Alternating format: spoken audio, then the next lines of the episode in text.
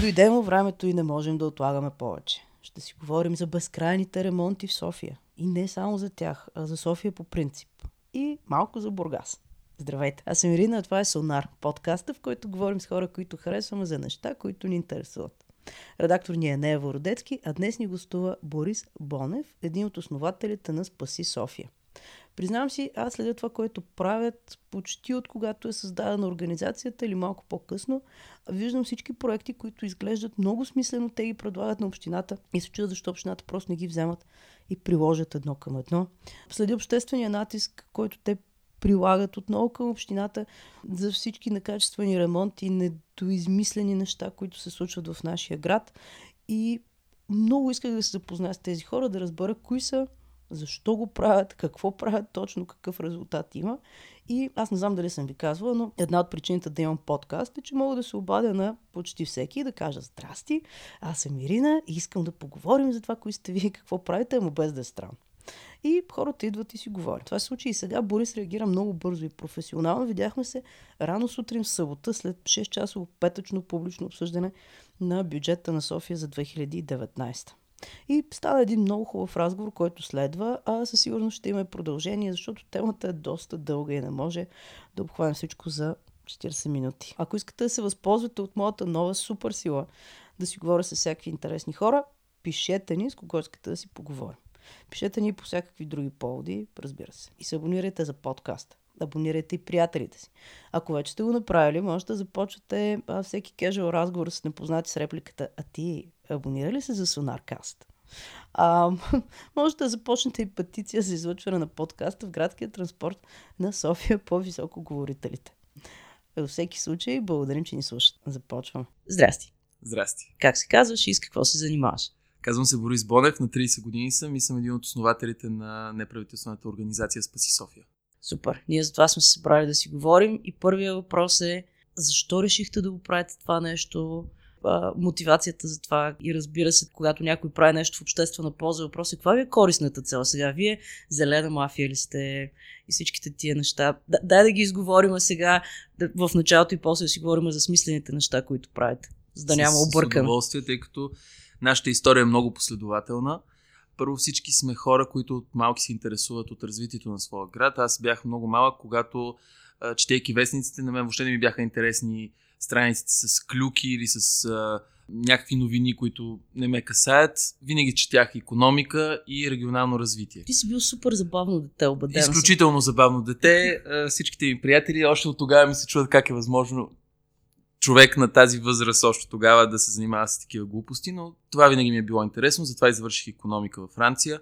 Градоустройството и въобще начина по който София се развива винаги ми е било страх, защото това е моят град, аз съм роден тук, израснал съм тук, обичам много своя град и може би защото съм и голям мечтател, имам една своя визия за това как искам София да изглежда и се боря тя да се осъществи. С моите колеги от Спаси София се запознахме чрез един форум skyscrapercity.com, който е най-големия форум за строителство, архитектура и развитие в света. Той е международен форум. Там има много хора, които са големи маняци на темите, които и нас ни касаят. И всъщност започнахме през 2009 с една друга инициатива, която се казваше Спаси метрото. А защо Спаси метрото? Защото тогава имаше планове третата линия на метрото, която тази година част от нея вече ще бъде открита за движение. Трябваше да бъде ре- реализирана като един трамвай. Ние го нарекохме, нарекохме трамвай на ужасите, защото на всяко кръстовище дали влизаше под земята, дали излизаше от, отгоре на мост. Въобще имаше едно, като, като влакче на ужасите се движеше по, по улиците, не, не правеше връзка с другите две линии. Общо взето беше един много слаб проект. И тогава си казахме, окей, това трябва да се спаси, затова спаси метрото.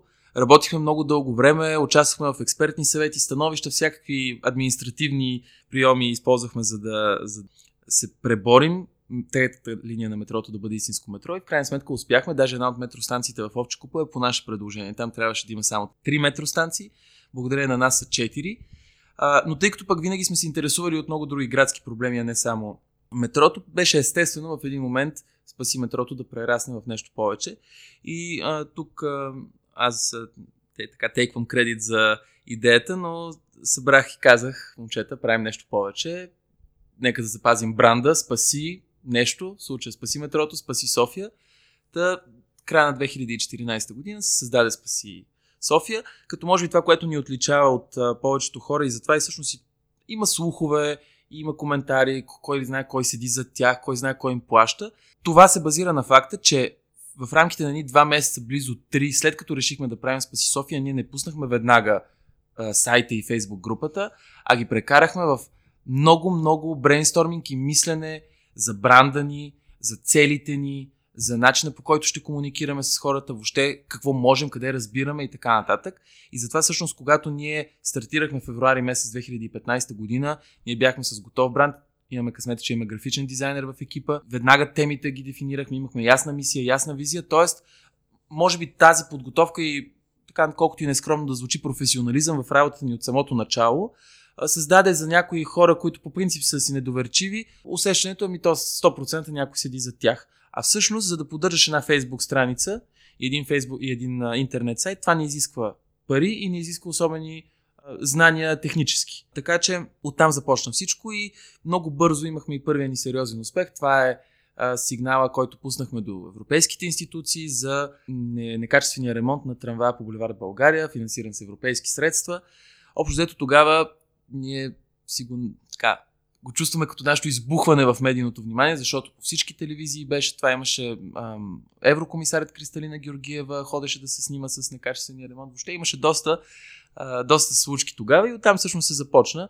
Предполагам, че това, което продължава да ни, да ни прави актуални, най-важното фактор в, в града е, че не си спестяваме критика, аз това за нас е много важно. Право куме в очи. Аз тази стратегия я, я харесвам, защото много често хората си ги мислят тези неща, но няма кой да ги вербализира.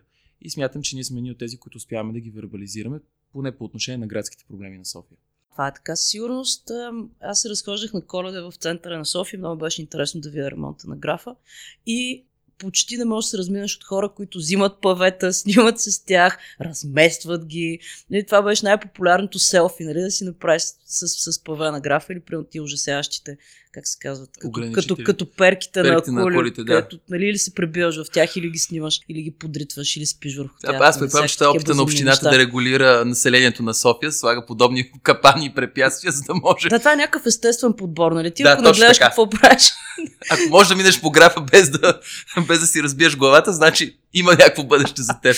да, в общи ли, има, значи, мислено е за това, просто Мислено, не по да, начин, по който ние очакваме да се мисли за граф. Но, нали, ето хората се снимат, пускат си някакви неща във Фейсбук. Аз не успях да се добъра до паве, иначе аз ще се снимам. Обаче това не води до нищо. В смисъл такъв обществения натиск по-скоро трябва да мине през разни такива организации, като вашите, които успяват да канализират това нещо, да го представят, пакетират във вид, който е разбираем за общината. В същото време вие давате и конкретни решения как нещо може да се промени. Тоест не просто на мен не ми харесва, както на мен не ми харесва.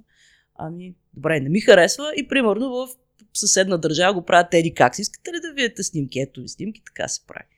Ами аз, както ти казах и в предварителния ни разговор, не е работа на гражданите да казват как да бъде. Тяхно гражданско задължение е да кажат това не ми харесва, има проблем. А работа на тези, които са избрани, да намират решение на тези проблеми. Нали, някъде между тези две групи са и гражданските организации, а, които също нямат задължението да дават предложения, но просто защото сме си хора, които обичаме да правим това, го правим. Специално за некачествените ремонти, още преди 4 години ние предложихме, базирайки се на европейските директиви и на практиката в много други държави, да бъде създаден черен списък на фирмите, които строят некачествено. Тогава Йорданка Фандъкова каза, че няма как това да стане, защото българското законодателство не го позволява. Ние, разбира се, проверихме много подробно, консултирахме се с юристи, естествено, че го позволява. Просто обаче проблема е, че в София и въобще в България има ни 4-5 фирми, които строят и това е. Защо е така ситуацията, чии са тези фирми, повечето хора знаят. Така или иначе, много е трудно, когато има една община, която имам чувството, че дори не е убедена, че има нужда от качествено строителство, да контролира тези фирми и да ги кара да строят качествено. Надзор е изключително слаб. Много често надзорните фирми са регистрирани на същия адрес като фирмата, която изпълнява. Тоест, представи си. Да, сериозно ли? Напълно сериозно, както стана ясно, имаше и с пътя за Своге а, тази огромна трагедия. Там имаше лабораторията, която е а, изследвала качеството на пътя, на практика лабораторията на фирмата изпълнител.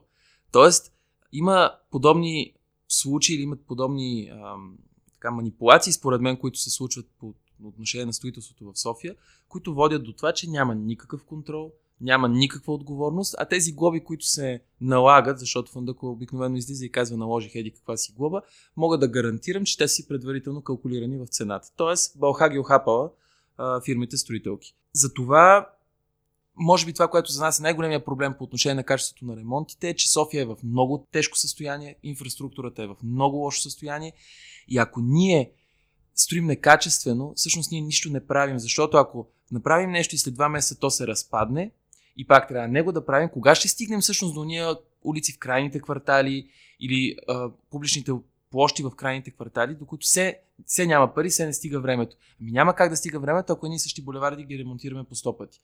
Дундуков, България, Граф Игнатиев. Това са само част от примерите за некачествени ремонти, платени с нашите пари. И въпреки, че 4 години ние постоянно само за това говорим и постоянно критикуваме и непрекъснато публикуваме снимки, аз лично все още дори не съм чул някакво признание на най-високо ниво се каже, имаме сериозен проблем с качеството. Това наистина е проблем. И ние ще направим всичко възможно да го решим. Не, има обикновено оправдание. Ама много лоша зима, много тежки метеорологични условия, ама тя фирмата е, ама то обект е в гаранция, ама тя фирмата ще си го ремонтира, като не знам си какво. Този начин на мислене, ако продължи, ще си наливаме едни милиони и резултата в градската среда, че ще бъде такъв, че в не, нека въобще игнорираме другите градове около нас, а да не говорим Западна а, Европа. Пловдив, Бургас, Варна, Стара Загора и те вече ни изпреварват по качество на градската среда. Тоест, тук дори не става въпрос за ние сме си българи, ние толкова си можем. Не. В София просто публичните средства се управляват по един безобразен начин и резултатът е ремонт на ремонта. Смея така пак нескромно да твърда, че израз за ремонт на ремонта, въобще темата за ремонтите пак благодарение на Спаси София навлезе толкова активно в общественото говорене, тъй като преди това сещам се само за Цариградско море. Горе-долу това беше по отношение на качеството. Какво ще се случи? Дали рано, рано или късно ще се осъзнае необходимостта от качествени ремонти и качествена градска среда, аз не мога да, да, да гарантирам, просто защото ако са 4 години толкова много негативен пиар, който натрупаха заради тези некачествени ремонти и пак продължава да ги правят, очевидно там полка няма как да бъде взета и докато просто хората, които в момента отговарят за, тази, е, за това нещо, не си, не си тръгнат и не дойдат други, които разбират необходимостта от качествени ремонти, няма да има такива. Според мен това е системен проблем. Дали ще сложиш някой, който отговаря на определена позиция, но системата не работи, може да правим кадрови промени от тук до края на света и то това също се използва. Сега ще уволним шефа на Еди Квоса, защото не си е свършил работа. Добре, до следващия. Системата не му позволява или не й позволява да си свърши работата. Супер, след известно време ще уволним и този човек, но това не означава, че системно ремонтите се случват. Аз всеки път, като видя заградена улица, искам ти кажа, че като заградиха граф и централната част на София. И толкова се зарадваха, ма наистина, като малките деца бяха. Викам, най-накрая ще го оправят този център и всичко ще е мега яко, ще да, е страхотно. Да. И после почнаха тия, нали, затваряме от тук, затваряме от там лабиринти, нали, се чувстваш като пък експериментарен плъх, нали, откъде точно да минеш. Беше затворен целият център, обаче нищо то за хубаво, най-накрая ще го правим и пуснаха графа и беше са той е такъв много тъжен пример, обаче само това, защото само това са пуснали напоследък. Нали, с удоволствие да. ще дам друг пример, ама няма. И го пуснаха и той не става. И то, това е едно такова обществено недоволство се събира от цялата тая работа. А, се надявам, че ще се оправи. Специално нещо. за графа, а, колкото и да е силна думата, аз мисля, че това е най-голямата подигравка, която столичната община е правила към, към софианци. Защото, и това е много важно да се знае, за ремонта на графа, за неговата подготовка, за неговата организация, за неговата визия, за гарантиране на качественото изпълнение, общината имаше години да се подготви. Защото проекта е спечелен 2014 година. Четири години те имаха време до най-малкият детайл да изпипат всичко, всичко. Не просто не го направиха тотален хаос, организационен хаос, строителен хаос, бизнес хаос. Хаос, което показва, че няма никакво значение дали нещо се прави в последния момент или имаш цялото време на света за да се подготвиш. Когато някой просто толкова си може, той толкова си може и столичната община с ремонта на графа го доказа. И има и още нещо, което е много важно, което се използва като аргумент много често, специално от сегашното управление, ама по-хубаво от преди. Вие спомняте ли си какво беше преди? Само, че Йорданка Фандъкова е кмет на София от над, от над 10 години. 10 години тя можеше, ориенталския битак, цитирам я нея, ориенталския битак на графа да не бъде ориенталски битак. Преди 10 години тя можеше да накара търговците на книги да не използват кашони с банани, можеше да махне счупените плочки да ги подмени дори временно, като знае, че има голям ремонт, но поне временно да ги подмени, може да се чисти улицата, може да няма графити по нея. Тоест, елемента поддръжка на съществуващата инфраструктура в София отсъства и ние чакаме да стане вече абсолютно нетърпимо. Може би това е стратегията. Правиш го да е толкова зле, че после и дори да е грозно, дори да е некачествено, само защото е по-добре от каквото е било и всички са, слава богу, нали, поне, поне е по-добре от преди. Само, че мисля, че докато като общество продължаваме да се задоволяваме с поне е по-добре от преди, не за Париж или Лондон. Не. За Белград, Прага, Варшава ще има да си мечтаем. Ако продължаваме с този менталитет. Не. Ние трябва да искаме най-доброто, за да получим поне нещо сносно при сегашните условия. Ако ние се задоволяваме с най-низкото, ще си получаваме най-низкото, даже и по-низко, защото те ще си кажат ми, като народа няма критерии, за какво и ние да имаме. Ми то без това не им пука на хората, да. Но, но всъщност на хората Почва им да им пука. пука. Почва да им пука и това е радващото. Добре, сега вчера беше общественото обсъждане на бюджета на София, който продължи 6 часа. Страхотно, доста вълнуващо. И сега, винаги, когато става дума за ремонт и бавно да прелеем към темата с парите, винаги се казва едно, няма пари, което не е баш така. И другото, което се казва, нали, с нашите средства може да се позволи меди какво си, което също не е вярно. Така че има ли, всъщност не знам дали е вярно, има ли достатъчно пари в бюджета, с които да се направят качествени ремонти и да се поддържа инфраструктурата преди да се направят тези ремонти? Ще направя две уточнения. Първото е, че бюджета на София за толкова голям град с такова население по принцип е нисък. Особено ако го сравняваме с а, други сходни нам а, градове. Белград, например. Белград има бюджет от над 1 милиард евро без европейско финансиране. На бюджета на София е около, да кажем, 600-700 милиона евро а, с европейското финансиране. Тоест, има, има мегдан да се повишават приходите и да се повишава бюджета на София, за да може все пак и да може и повече неща да се случват. Но, казвайки това, а, има нещо много важно. И то е как се разходват средствата. Там запаса от спестяване и по-ефективно управление е огромен. И ще дам пример. Имаше многократни разследвания за Центъра за градска мобилност. Едни спирки, които струват 150 хиляди лева, се фактурират за 300 хиляди. Едни устройства за провер, проверка на редовността на пътниците, които в Алибаба струват 500 лева, в Център за градска мобилност ги купува за 1700-1800 лева.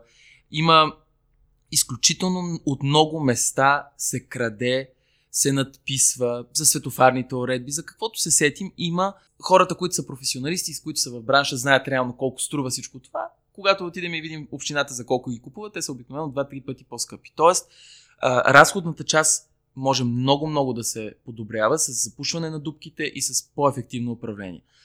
По отношение на приходите също има огромен резерв. Сега, това е изключително непопулярна тема, която нито един политик никога няма да я да я каже. Напротив, тя се използва като гордост от ГЕРБ вече 10 години. Ние 10 години не повишаваме данъците. Даде, обаче, за 10 години средната работна заплата в София се е повишила два пъти. Стандарта на живот се е повишил значително. Не можем ние да разчитаме на тези ниски данъци, че ще продължат да ни, да ни държат и да ни дават достатъчно пари, за да развиваме този град. Аз разбирам колко е трудно на хората да си кажат, т.е. да им бъде обяснено как сега ще им бъдат повишени данъците и таксите, при положение, че те не виждат адекватното им разходване. Тоест, и аз честно казвам, в момента не съм съгласен да ми се повишат данъците, като виждам, че те ще отидат за кражби. Но тази тема трябва да започнем да я говорим, защото ако не започнем да я говорим след някоя друга година, когато европейските средства намалят, намалят ще се чудиме как да си правим инвестиционната програма и ще се чудим как сме имали милиард и половина бюджет лева, а сега и милиард не можем да, да имаме. Защо? Защото данъчната политика, в София изключително устарява като начин, на, като начин на мислене, не се променя от супер много време. Трябва да има, трябва да има промени там, за да не се получи ситуация, както беше с, бюджет, с билета, където пак точно 10 години се хваляха, ние няма да увеличаваме, няма да увеличаваме и накрая хоп, 60% нагоре. Моето лично мнение е по-добре всяка година увеличавай с процент 2 и по този начин хем няма да е толкова голямо удара върху, върху хората, Отколкото прави си на голям економист и на много социален 10 години не увеличава и данъците и накрая, когато вече нямаш на къде да мъгнеш, ги увеличи с 50%. Това не е адекватно. проблема с данъчната политика е, трябва да има прогнозируемост. Хората много, ще бъдат много по-склонни да приемат увеличение на данъците, ако ти им направиш ясен план. Следващите две години няма да увеличаваме. На третата с 5%, после четвъртата нищо, на петата с още 5%. И така за 10 години им направи план, за да могат и бизнес, и хора да си калкулират и да си направят сметките. Ако ти 10 дена преди обсъждането на бюджета кажеш, че вдигаш данъците, или както се случи с билета, казваш, вдигам билета, въпреки че това беше изключително смешно. Никой не очакваше, че ще се вдигне цената на билета. Имаше предложение от ЦГМ да се вдигне, те го отхвърлиха и буквално една седмица по-късно казаха, не само, че ви го приемем, ами още повече ще го увеличим това цената. Тоест, тази несигурност е за мен основен проблем.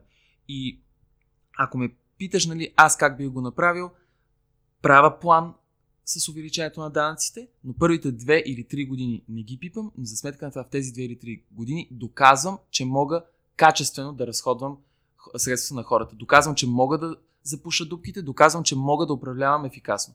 И, кога, и защо, защото доверието трябва да се върне на хората. Ако не върнем доверието, никой няма да си плаща данъци, никой няма да иска увеличение на данъците и, и всъщност ще седим в, една, в един затворен кръг, разчитайки на подаяния от Европейския съюз.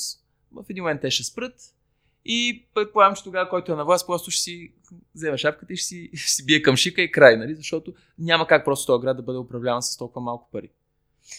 Тук се появяват два проблема. Един е какво се прави с парите. Колкото и да са те, ако няма права наистина политика за тяхното изразходване, никога нищо няма да се случи. Другото е със събираемостта, което ти също повдигна. Тоест, ако ние нямаме доверие, че общината ще ни похарчи парите правилно, или държавата в този ред на мисли, или който и да е, ще правим всичко възможно да не си плащаме данъците. И това е другия проблем, нали? От една страна, да, бюджета е малък, сигурно. Да, данъците са ниски, сигурно е така, процент. Няма, вероятно. В същото време обаче събираемостта, според мен, също е изключително ниска, както на местните данъци и такси, така и на глобите. Пък въобще да не подхващаме темата за любимия ни столичен инспекторат, който може да изкарва една турба пари за нас, софианци, обаче не го правим. Напротив, Благодаря, ние сега ще дотираме. Защото вчера кмета по финанси, заместник кмет по финанси не беше съгласен. Всичките общински съветници от ГЕРБ и кмета, когато повдигнахме темата за столичен инспекторат и как може ние направихме сметка на база отчета, който столичен инспекторат си е дал. Според този отчет за 2017 година, един инспектор налага по една глоба средно на 3 дни, обработва сигнал и половина на ден и налага един акт на всеки 20 дни. Това е официалната статистика, дадена от инспектората. Защото всичко е легално в София. Аз съм убедена, че всичко, което виждаш в София като... Е законно а, така, и е абсолютно по наредба. окей. Абсолютно, да, абсолютно. И ние ги питахме, а, искате да кажете, че няма хаос в София или какво е това? Начин да си купувате обществен мир? Нямаш отговор на въпроса. Всеки знае, аз всъщност най-добре да се говори с примери. В моя квартал преди години, тъй като в момента квартала ми е в зона, но преди да бъде в зона, паркирането беше абсолютно безразборно, включително на тротуари. По една от улиците, която имаше по принцип малки тротуари, се паркираше върху двата тротуара от двете страни. Нямаше как да мине пешеходец, освен по пътното платно. Подавах многократно сигнали в столичния инспекторат. Накрая ми отговориха, имам го писменно даже отговора, при извършената проверка сме санкционирали 50 нарушителя. 50 нарушителя само за една проверка, за една улица от 200 метра. Не могат да ме убедат, че няма хора за, за санкциониране, не могат да ме убедат, че ако тръгнат наистина инспек, инспекторите да, да глобяват и да си вършат работата както трябва, няма да има много по-голяма събираемост, но, но дори тук не е въпрос за събираемост от глобите. А контролът и редът, който ще въдворят за града, за градската среда, това е всъщност най-ценното нещо, което ние ще получим. Да, ще има със сигурност много повече средства от, от глоби и санкции, но аз по принцип не съм привърженик на дай сега да глобяваме всеки за всичко, но знаеки, че ти всеки път, когато нарушиш правилата, ще бъдеш глобен, ще спреш да ги нарушаваш. А тогава абсолютно целият ни град ще изглежда по съвсем различен начин. Няма да има безразборно паркирани автомобили, няма да има нарушение на правилата, няма да има замърсяване и така нататък. Разбирам, че това е много така утопично звучащо, но дори не сме почнали да вървим по този път, защото столичният инспекторат и правя още едно уточнение. Много често инспекторите, които работят, аз познавам част от тях, са изключително съвестни хора, които искат да си вършат работата. Проблемът е, че на тях не им се позволява да си вършат работата. Това е същото както с, с проверките за пушене в, в, заведения и дискотеки. Само си представете как, си, как може един инспектор, който получава 7-800 лева заплата, да отиде с какво няма, зад него няма, няма държава, няма институция, защото те са всичките корумпирани, да отиде на мастития бизнесмен в студентски град в дискотеката, който на ден сигурно прави 200-300 хиляди оборот, сигурно, и да му каже, аз сега ще затворя заведението, защото пушиш. Ще и даде на инспекторката 2000 лева да си мълчи и толкова. Няма как да има ред и контрол, ако отгоре не се осъзнае, че това е необходимо и не се направят необходимите и финансови корекции, което означава по-високи заплати за тези хора и да им се развържат ръцете да действат, но най-важно да им се каже, това са вашите задължения, вършете ги, няма да има натиск от наша страна, няма да ви се казва този не го пипате, само онзи турмозите, просто работете. Това го няма. Резултатът е, че столичен инспекторат има бюджет от 9 милиона разходи и само 500 хиляди приходи от, от глоби и санкции. Това е много вълнуващо и сега тук за няколко теми а, се появиха. Едната е за корупцията, която тя даже не е корупция на хората. Обадена съм, че ако аз работя в столичния инспекторат и ме изпратят в някаква мутренска дискотека, където може да си представите за какво става въпрос. И ако трябва да кажа там на някакъв идиот, който е пиян и другира, на сега ще затворя заведението. Не, не, аз няма да искам пари, ще моля да не ми щупат ръцете и краката. Включително. В смисъл, такъв, нека сме честни, нали? Даже, даже не става дума за корупция, става въпрос, че тия хора няма никаква институция за тях, която да, да се грижи за цялата тази работа. Нали? Те са в безопасност. Няма и полиция, МВР, милиард и половина бюджет годишно. Аз често казвам, но някаква голяма ефективност не виждам. Колкото пъти на мен ми се е случило да, да звъня на полицията по някакви проблеми, обикновено, ако нали, не е нещо супер спешно, не е имало никаква реакция. Е, те идват само за Сега, има полицаи, които си вършат страхотно работата. Нали, да започнем от там. И когато говорим за полицията, или какво си е, какво си смисъл такъв, аз по принцип говоря за системата, а не за хората, защото хората си, има, има невероятни хора и това е добре да го отбележим. И в общината и навсякъде защото... има невероятни хора. Факт. Дали, има, има моменти, в които като се обадиш на полицията на пожарната, очакваш, че ще свършат работата и от едни момчета и момичета, които си вършат работата. Така че много, много респект за тях, че въпреки това, което им се случва институционално, има хора, които им се бачка и наистина ни помагат все пак да има някакъв ред в този град, защото не е съвсем хаос. Има някакви неща, които се случват. Та, това е един проблем с а, хората, които идват. Другия проблем е, че всъщност, примерно за паркирането, ти нямаш изградена инфраструктура, която да ти позволи да паркираш на друго място. Защото съм убедена, че ако хората имат къде да паркират, им дадеш един гратисен период от 6 месеца и кажеш, добре, сега вие тук паркирате безплатно, след 6 месеца или ще ви го обяваме, защото паркирате на улицата или плащате подземния паркинг, вероятно хората ще ползват подземния паркинг, който може да има някаква регулация нали, могат да ни го обявят и кога живея в центъра и да мога да паркирам колата в центъра, ще паркирам в Горубляне, ще има задръстване в Горубляне, защото там няма зона. Нали, така. Аз. Общината направи нещо, което да ми помага аз да не нарушавам закона. Не прави, да. И а, искам да припомня, че когато се въвеждаха, въвеждаха синя и зелена зона в София, един от аргументите, с които се въвеждаше, беше, че парите от синя и зелена зона ще отиват за строителство на подземни и надземни паркинги нито един паркинг не е построен от столичната община и Центъра за градска мобилност с тези пари. Единствените подземни паркинги, които са построени, са построени от Метрополитен, тогава, когато така или иначе е разкопано за метростанцията, има, особено на по-дълбоките станции, има достатъчно място и нива да се направят паркинги, но това са по съвсем друго перо, строено с по съвсем друг начин. Но публични паркинги, многоетажни, надземни или подземни, построени от Центъра за градска мобилност, няма. И това е сериозен проблем, защото всяка година едни милиони отиват неясно къде.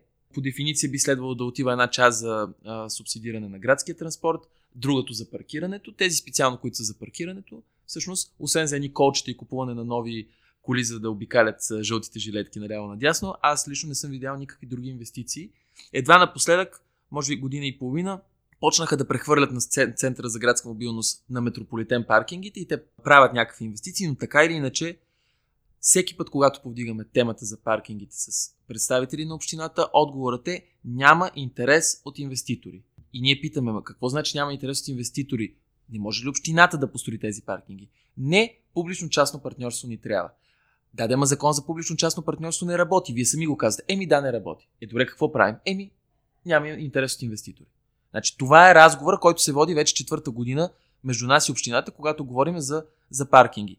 Те не разбират, че паркинг инфраструктурата е част от градската мобилност, трябва да бъде управлявана от общината и тя трябва да е основен инициатор на строителството на паркинги на места, където да, да са обвързани с градски транспорт, буферни паркинги и така нататък. Само ще дам пример в в Белград има няколко многоетажни гаража с за стотици коли, изключително модерни, много добре направени. Един от най-големите е точно до голямата им пешеходна зона. И те са го... Той е сигурно 8... Не, 15 етажен е. 15 етажен е. 15 нива има там. На тези 15 нива ти си оставяш колата и след което целият център ти е свободен от автомобили. И може да се разхождаш, няма опасност някой да те, да те блъсне по пешеходната улица. Не, защото всичко е много ясно регламентирано. Дори в Скопие има, мисля, че 8 или 9 многоетажни гаража, разположени в целия град. В София няма нито един общински многоетажен гараж в центъра. Или всъщност където и да било. И другото, което тук го няма и ние го предлагаме също от няколко години, това пак е по примера на съседни нам държави, градове Скопия, Белград. Там имат от много лека а, метална конструкция в междублоковите пространства на панелните квартали обикновено, там където ние така или иначе имаме ни места, които са за паркиране, се изгражда тази метална конструкция и всъщност тя отвоява капацитета на местата за паркиране, защото става на два етажа. Хем е не е много високо, хем е лека конструкция, която не ти загрузява градската среда, хем може по самата нея, примерно да се предвиди зелена стена, т.е. може да бъде много и красиво направено, интересно направено.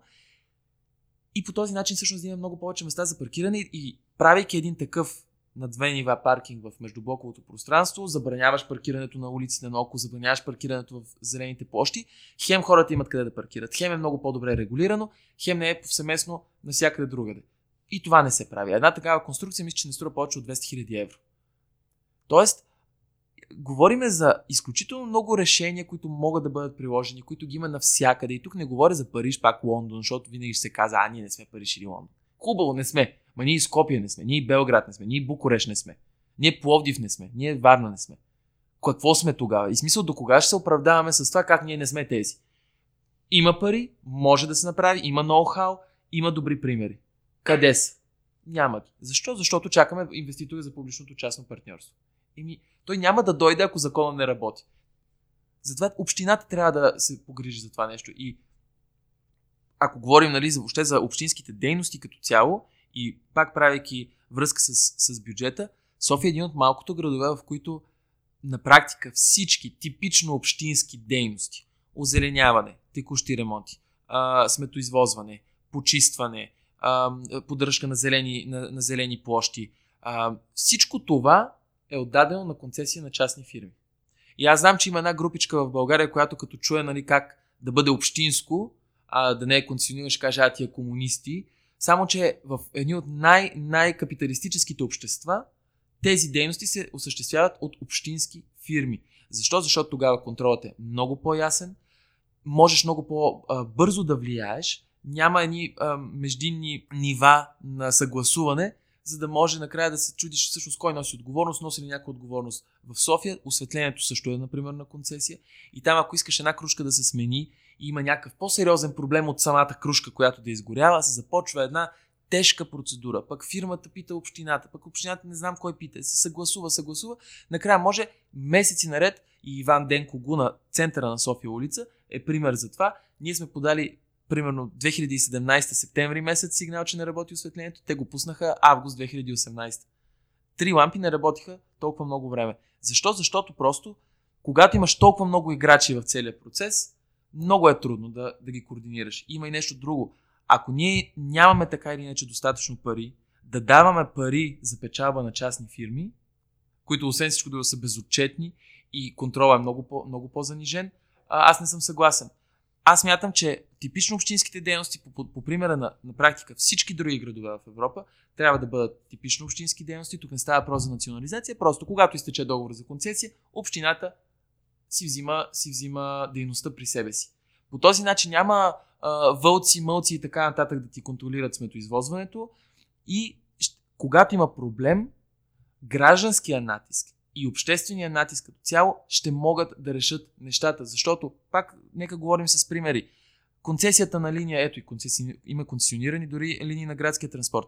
Концесията на една от най-натоварените автобусни линии 204, когато ние отидем на общината и кажем, накарайте концесионера да пуска само дълги автобуси, съчленени и да са по-начесто. Тя казва, не можем, защото концесията не е заложила да имаме такава, такава опция.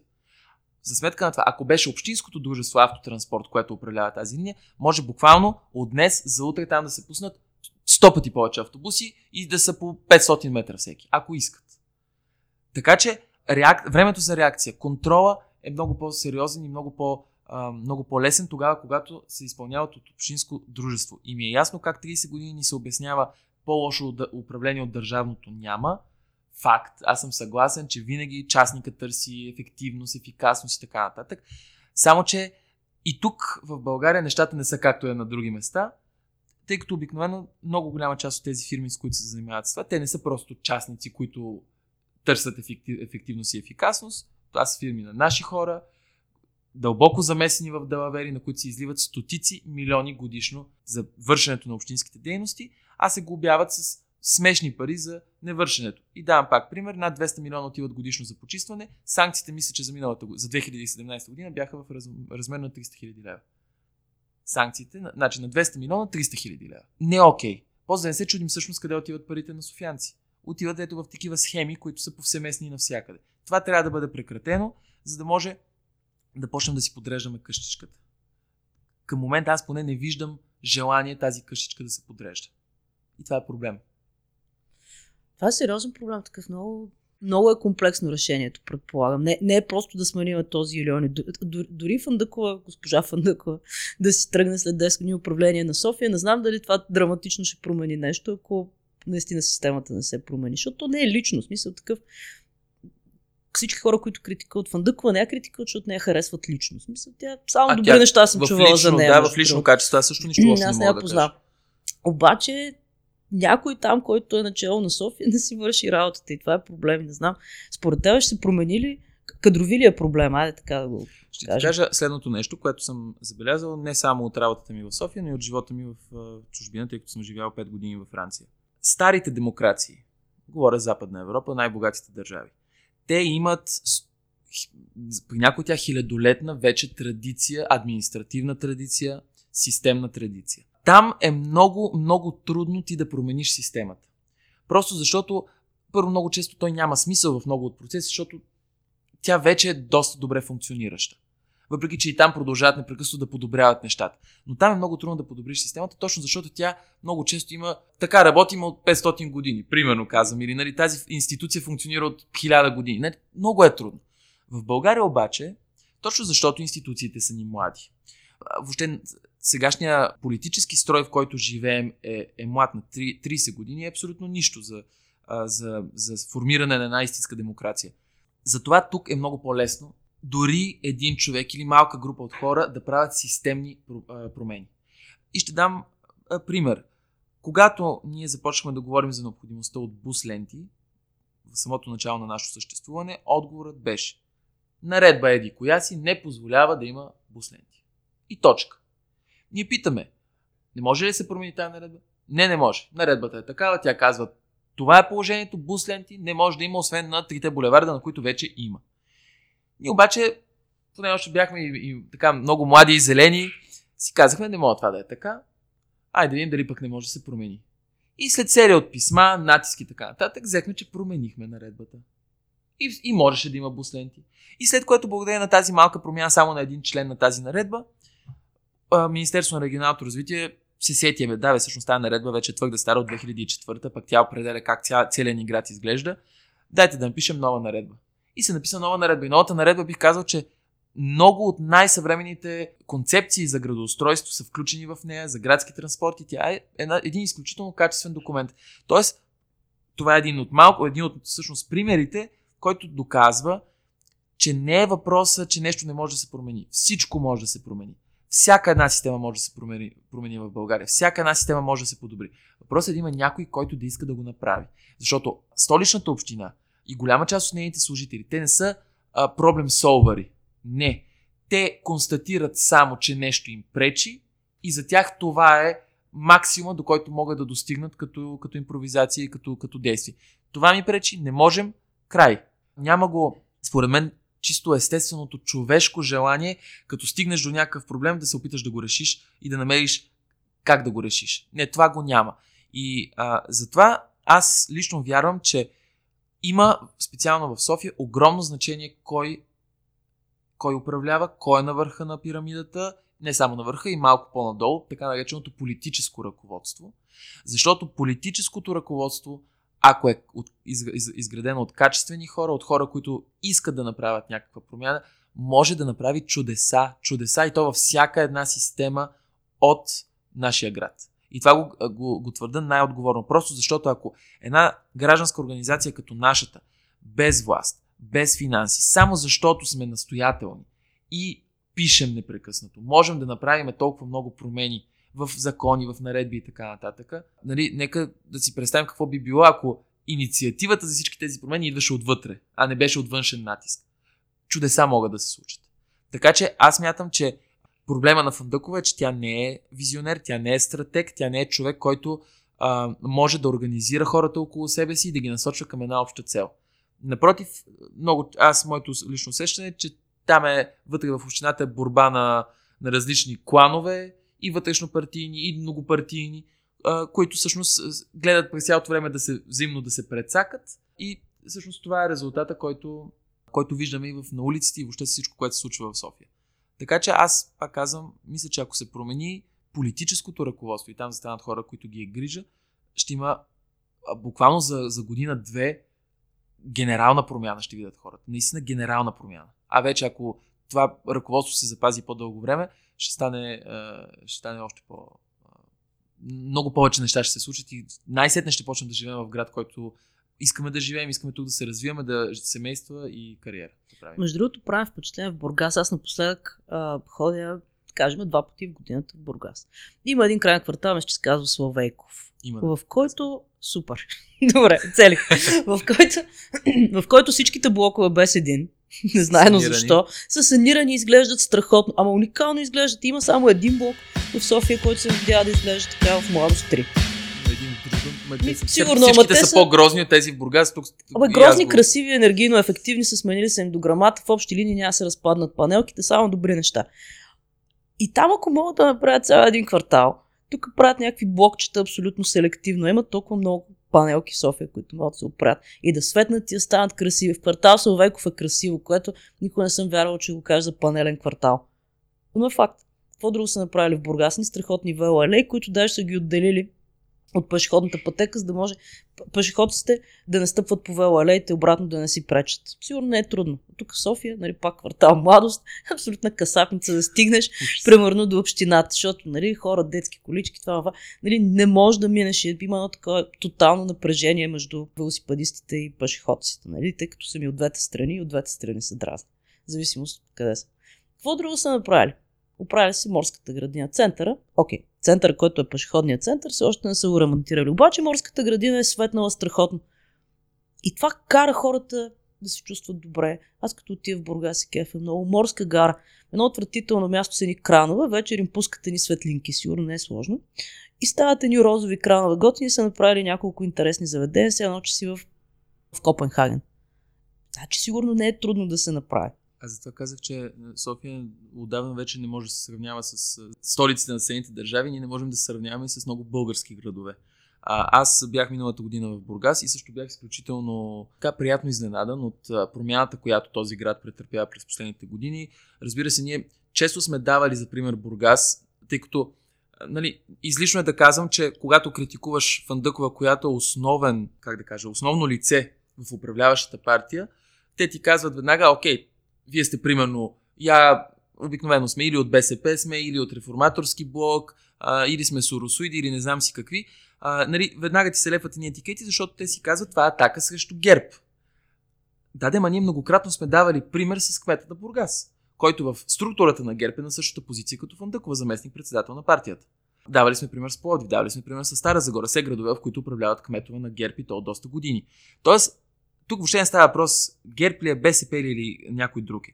Става въпрос, че в Бургас очевидно кмета е решил, че ще направи нещо, което да остане след него, че ще възприема модерни начини за, за градоустройство, за, за градски транспорт и така нататък. Разбира се, че има проблеми и, то, и там има сериозни проблеми.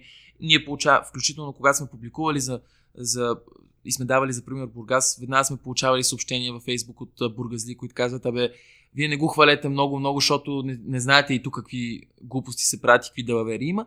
Сигурно, естествено, но въпреки това Бургас изглежда по-добре от към градска среда, колкото изглежда София. Въпреки, че бюджетът му е много по-малък, въпреки че там не са концентрирани всички институции, всички медии, всичкия, всичкия бизнес. Тоест, имаме положителните примери, както каза Морската градина, страхотно изглежда, наистина.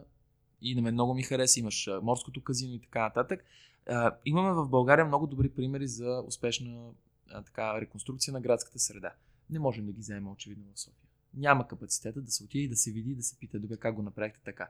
Покъртително за мен беше, че когато се разхождах, мисля, че Богориди се казва улицата в а, една от улиците в Бургас, която наскоро беше ремонтирана.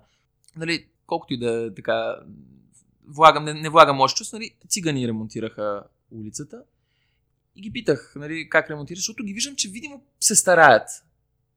Тези хора казаха, майко мила, като видим в София как се ремонтира, ние да се гръмнем. Тези хора знаеха, че в София се ремонтира с 3 леви крак, буквално. Значи, просто тук нещата изцяло са изпуснати, няма никакъв контрол и резултата е видим навсякъде около нас. Значи, коли навсякъде паркирали, хаос, грозно, некачествено, разбито, опасно. Това е София, за съжаление. И колкото повече си затваряме очите, защото има много хора, които си казват, е, по-добре от преди. Абе, вие спомняте ли си какво беше по времето на Янчулев? Вие спомняте ли си какво беше по времето на Софиянски? Ми, аз си спомням. Янчулев, може би, бил съм роден, но тогава съм бил наистина твърде малко. Си спомням по времето на Софиянски. Въобще не искам да коментирам всичките делавери, които се случиха по негово време, защото едни от най-най-скандалните неща, които все още не можем София да се оправи, драмите с Софийски имоти и така нататък се случиха тогава. Само че аз също така си спомням, че площад Бански е ремонтиран тогава, едно павенце не е мръднало тогава. Тогава бях ремонтиран Опалченска между руски паметник и Мол в София, не е мръднало тогава. И още много други булеварди и улици, които сега чак 20 години по-късно почват да дават проблеми. Вчера на общественото обсъждане директора на дирекция транспортна инфраструктура, мисля, че беше Даниел Евлогиев, му се въпрос нали, колко, е, колко е гаранцията на, на един път, колко, колко издържа и буквално го цитирам. Един път може да издържа 5, 10, 15, 20 години. Това е много такъв конкретен отговор много на експерт. конкретен отговор. Ние, разбира се, веднага репликирахме, нали, публично казахме, да, да, да, месеци, не години, месеци, защото реално това е каквото се случва. Тоест, проблема е само и единствено в тези, които управляват София. Не генерално България, не ние българите за нищо не ставаме.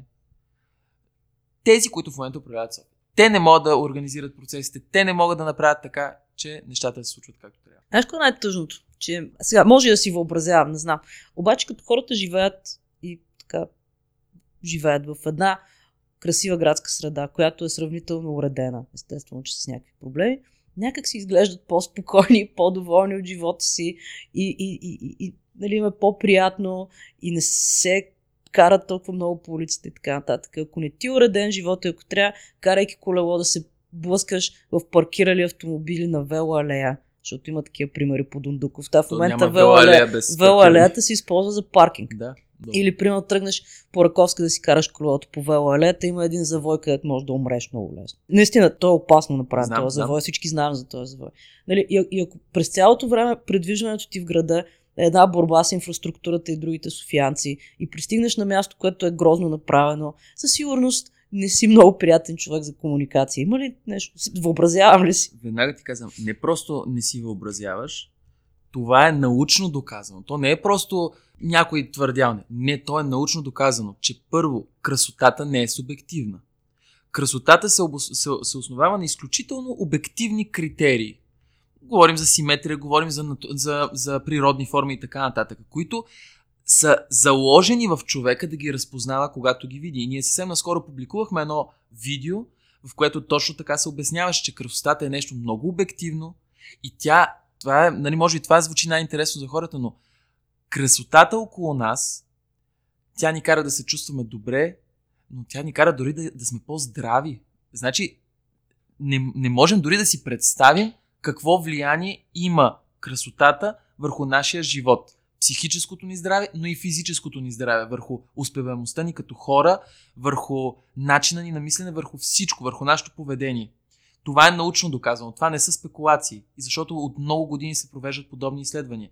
За това е изключително важно, когато се ремонтира някакво пространство, когато се прави градска среда, много често на Запад, в, а, концеп... когато се прави концепцията за това пространство, освен архитекти, има психолози, има антрополози, има много хора, които изследват, които, имат, които се занимават с хуманни науки, които изследват психологията и начина на живот на човек, за да може в градската среда, в архитектурата, в дизайна, ти да заложиш тези принципи, а, които са ни вътре в нас заложени. Красота, естетичност, симетрия и така нататък. В София това не се разбира. И ясно е, че когато едни хора, които са израснали в панелен квартал, заобиколени от кал, заобиколени от хаотично паркирани автомобили, заобиколени от неработещо осветление, преливащи кофи с букуци, каруци, каквото се сетим, много е трудно, когато си израснал в подобна среда и това е нещо, което заобикаля, първо ти да имаш високи критерии за всичко, което ти се случва в живота. Много е трудно този човек да бъде активен гражданин, който се бори за правата си, защото градската среда включително е пряко свързана с гражданската активност. И те може би не е ясно тук кое е първо кокошката нали, или, или яйцето, но по принцип добрата градска среда, уредената градска среда, ясните неща, които се случват, те водят до повече гражданска активност и до хора, които са много по-ангажирани с заобикалящия ги свят. Има и още нещо, което има още една теория, която е изключително популярна. Това е теорията за щупения прозорец. Всъщност как започва тя? Тя е дефинирана в Нью Йорк.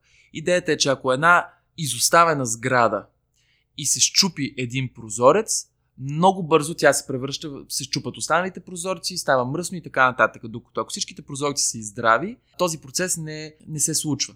И по какъв начин това се прилага към градската среда? Например, едно пространство, което е описано, нарисувано с графити, мръсно, то предразполага да има още повече графити, да е още по-мръсно, да се чупи, да има вандализъм. Не само това. А, има връзка между градската среда и престъпността, включително. Тоест, не трябва да допускаме или по-скоро неща, които си мислим, че не са особено важни, графити или някакво хвърлени неща на фаса на улица и така нататък, дори тези неща могат да доведат до много по-сериозни проблеми после. Това казва тази теория, че трябва прозореца, като се щупи, веднага да се поправи, за да не се допусне всичко да излезе извън контрол. Напоследък има хора в София, които почнаха да говорят за, за тази а, теория. Пак няма чуваемост в, в общината, но ето, вижда се, че научно доказани от десетилетия, така, от десетилетия се работи за това да, се покаже, че градската среда и градовете, в които живеем, имат огромно значение за това как се чувстваме, как живееме. Това, което ние правим за, за, за, за града ни, пък има а, значение как за напред ще се развива всичко, което се случва в този град. Тоест, всички сме си отговорни. Факт. Всеки трябва да бъде за себе си, така, да, да внимава какво прави и да, да се сгрижа да го прави а, за града си, но и трябва да търсим отговорност от тези, които в крайна сметка са избрани, за да се грижат за този град. Тъй като, пак казвам, гражданите имат отговорност да критикуват и да искат, а тези, които управляват, са тези, които трябва да предлагат решенията на тези на, на проблемите, които гражданите, които гражданите срещат. И понеже сме към края на разговора, това, което така бих искал да извлека като полука от нашата дейност до сега в Спаси София, това е, че няколко човека, без финансиране, само защото а, ни се работи и се интересуваме и сме непримирими с заобикалящата ни среда, успяхме да направим изключително много промени. Айде сега си представим какво би станало, ако не бяхме няколко човека, бяхме няколко десетки човека или няколко стотин човека или няколко хиляди човека. Гражданската активност, гражданското общество може да направи изключително много промени така, че, връщайки се по-напред в разговора, нези, които са на политическото ръководство, управляващо нашия град, да направят системните промени, за да почнем да живеем в една по-нормална а, и така, ако използвам нашото мото, една по-добра София. И накрая, къде, ако случайно някой не знае кои сте вие, къде ви открие, къде може да ви открие да разбере повече за нещата, които правите? А, имаме фейсбук страница Спаси София на кирилица написано, имаме интернет сайт spasisofia.info, а, имаме Instagram аккаунт Спаси София, имаме YouTube аккаунт Спаси София. Общо взето, ако напишат Спаси София, ще излязат нашите контакти и места, където могат да следят какво пишем, какво критикуваме, но и многото неща, които предлагаме непрекъснато за подобряване на града, в който живеем. Супер. Добре, благодаря много. И аз благодаря. А след като изключихме микрофоните и си изпяхме дано, дано, дано, сещате ли се, нали? като всяко добро същество застане поне още едно и тогава предвиждам такъв живот, че си викам дано. Което идеално иллюстрира финала на нашия разговор. А пък а, Борис ми пусна любимата си песен за София, в която се пее, че София е тъмна, и прашна, и мръсна, и страшна, ама си е обичана. И тази песен също е на Богдана Карадочева. Няма да ви я пея, защото сте ми приятели и не заслужавате да чуете как пея. Няма и да я пусна заради авторските права, но ще има линк в бележките на епизода, за да си я чуете на спокойствие, да ви стане едно мило и тъжно едновременно, както е редно да се чувствате, когато чуете някое парче от 90-те. И накрая, но не на последно място, ако се чудите къде записваме рано сутрин в сълта, ами в Барабар записваме. Какво правим вечер в Барабар? Има само един начин да разберете. Барабар е на трядица 4. Ние сме в социалните мрежи като SonarCast и имаме си сайт sonar-cast.com. Пишете ни или направо ще се чуем другата седмица с чисто нов епизод и гост. Чао и до скоро!